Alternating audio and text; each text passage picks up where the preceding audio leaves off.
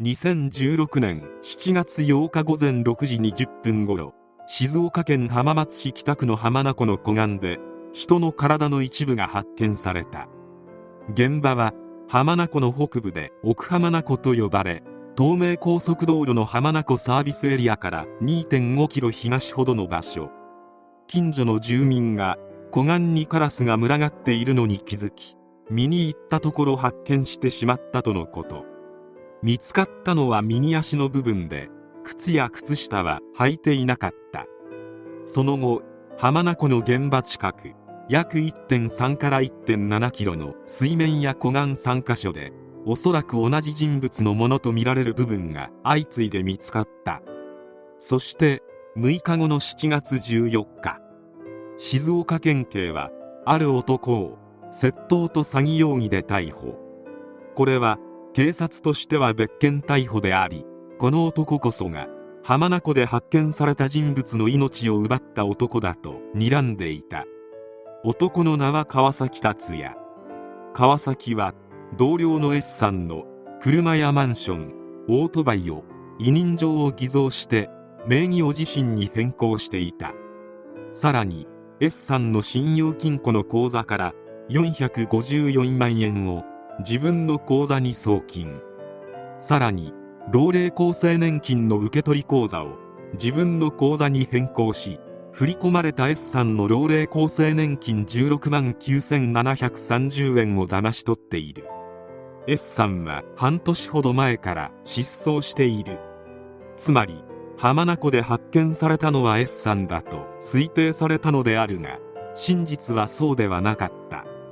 7月8日に発見された人物は D さんというものと断定された。D さんは川崎の友人であった。結論から言うと川崎は S さん D さんの2名の命を奪っていたのである。川崎が犯人であることは間違いない。しかし川崎は完全に黙秘。状況証拠から川崎を追い詰めるほかなかった。川崎達也は浜松市北区出身。実家はみかん農家で4人兄弟の長男として育った。幼少期は長男として祖母らに可愛がられよく将来は仮面ライダーのようなヒーローになりたいと話していたという。その後地元の小中学校を卒業。中学時代は剣道部に所属しながらパソコンに熱中。基盤をいじり好きなことを突き詰めるタイプだった。浜松市内の工業高校に進学したが3年生の時に中退。その後は肥料会社や土建会社運送会社などを転々としている。2009年から浜松市内の会社に勤務するがここで同僚だったのが今回の事件の被害者 S さんである。川崎の犯行を立証するため必死に捜査する中8月31日に同じく浜名湖で S さんと思われる一部を発見。D さんと同じような手口であった。さまざまな状況証拠を集めた結果川崎が S さん D さん2人の命を奪うまでの足取りがおぼろげながら判明した。S さんについて川崎は S さんの郵便ポストから部屋の鍵を持ち去り合鍵を作成。そして事件が発覚する半年前の1月29日に S さんの命を奪った。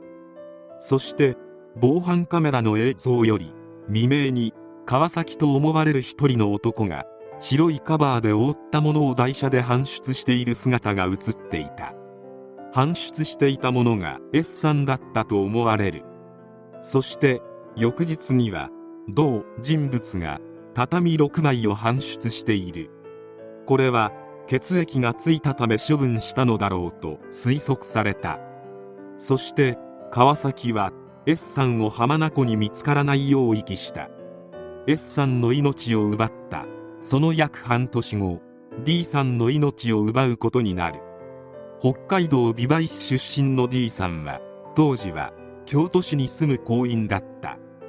川崎は D さんがシャブを所持していた罪で京都刑務所に服役した際 D さんの荷物を預かっている。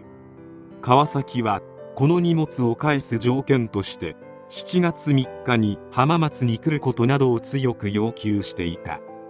D さんはそれに従い7月3日 JR 浜松駅で川崎と落合岩田市のアパートで寝泊まりすることになった。D さんと川崎は7月5日午前0時6分までオンラインゲームでゲーム中にチャットをしておりその直後の午前0時8分 D さんはツイッターの投稿をしている。これを最後に毎日のように投稿していたツイッターの更新が途絶えた。つまりこの時間に D さんは川崎の手にかかったと思われる。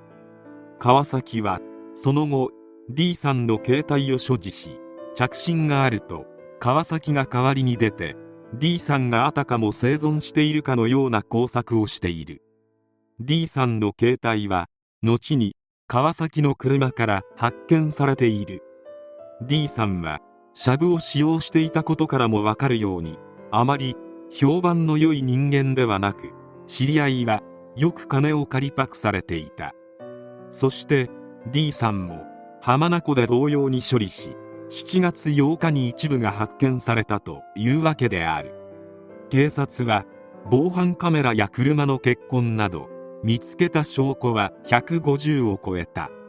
しかし直接的な証拠は一切なく裁判での自白が期待された。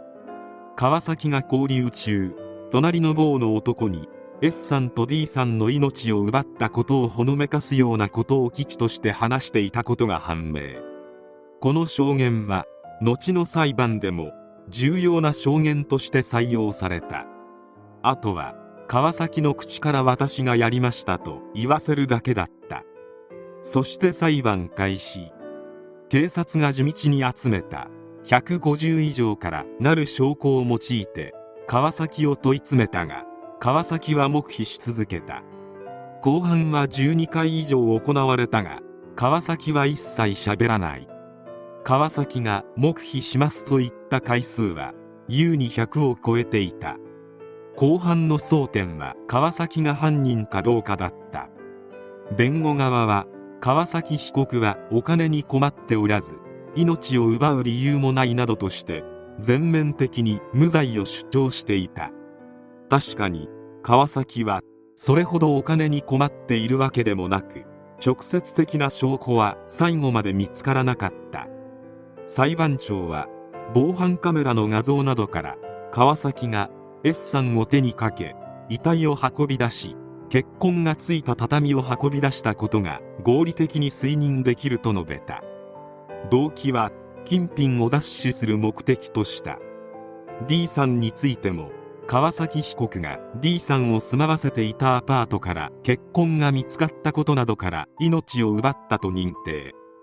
動機は必ずしも明らかでないが D さんに落ち度があったとは考えられず川崎に躊躇があった形跡は認められないと指摘した。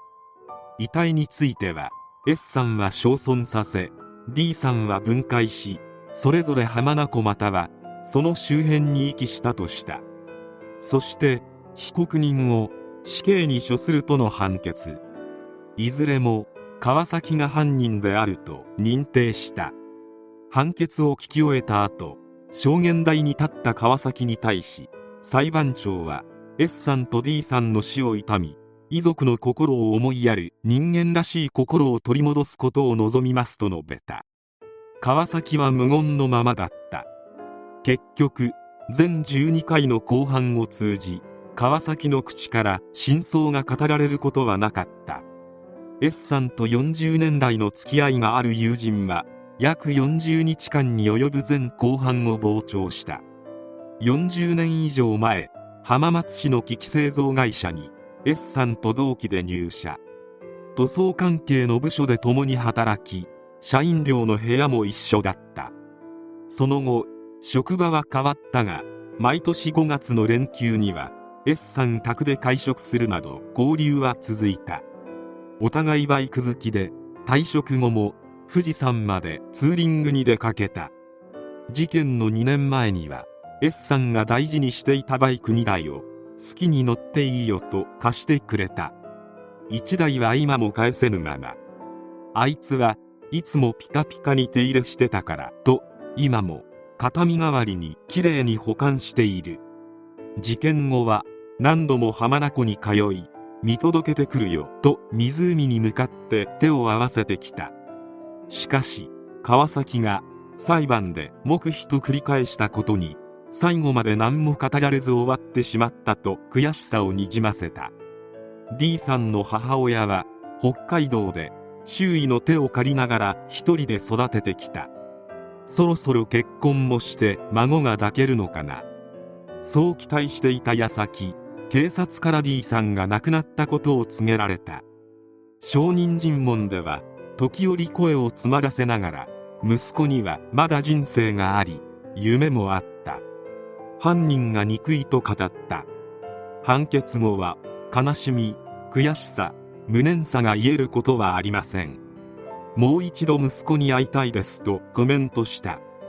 2審でも判決は変わらず上告もしたが川崎は突然最高裁への上告を取り下げ死刑判決が確定した。川崎は上告を取り下げたことについて私は死刑判決には納得しており責任を取るべきだと思っていますと語った。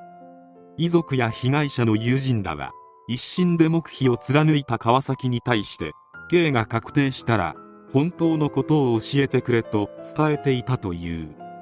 この上告取り下げがその返答だと理解を示す一方事件の真相は最後まで一切語ることはなかった。あまりに黙秘を続ける川崎に対し週刊誌の記者が何度か面会しているが川崎の対応は丁寧で雑談などは積極的に応じた。川崎はもともと話好きでだからこそ交流中に隣の坊の男に話を聞いてもらいたくて犯行をしゃぶってしまったのである。しかし記者がなぜ黙秘と繰り返すのか。死刑求刑についてどう思うか。と裁判について尋ねてみても言えませんと繰り返すのみだった。川崎はおそらく死刑判決が覆らないと判断したため上告を取り下げたのであろう。警察が必死に集めた状況証拠から言っても川崎が犯人であることは間違いない。しかし最後まで一切真相を語らず死刑を待つのは遺族にとっても本当に歯がゆいところである。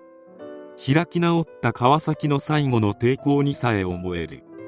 真相を川崎の口から語ってほしいがそれは叶いそうもない。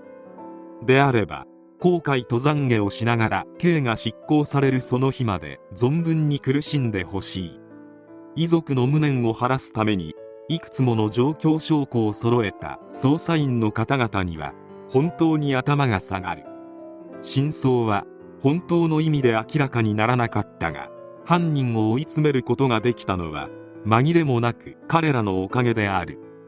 どちらかというと悪い面ばかりニュースになりやすいがちゃんとやってくれている警察の方々もいるのだと再確認させてくれる事件でもあった。今後とも国民の安全のために頑張っていただきたい。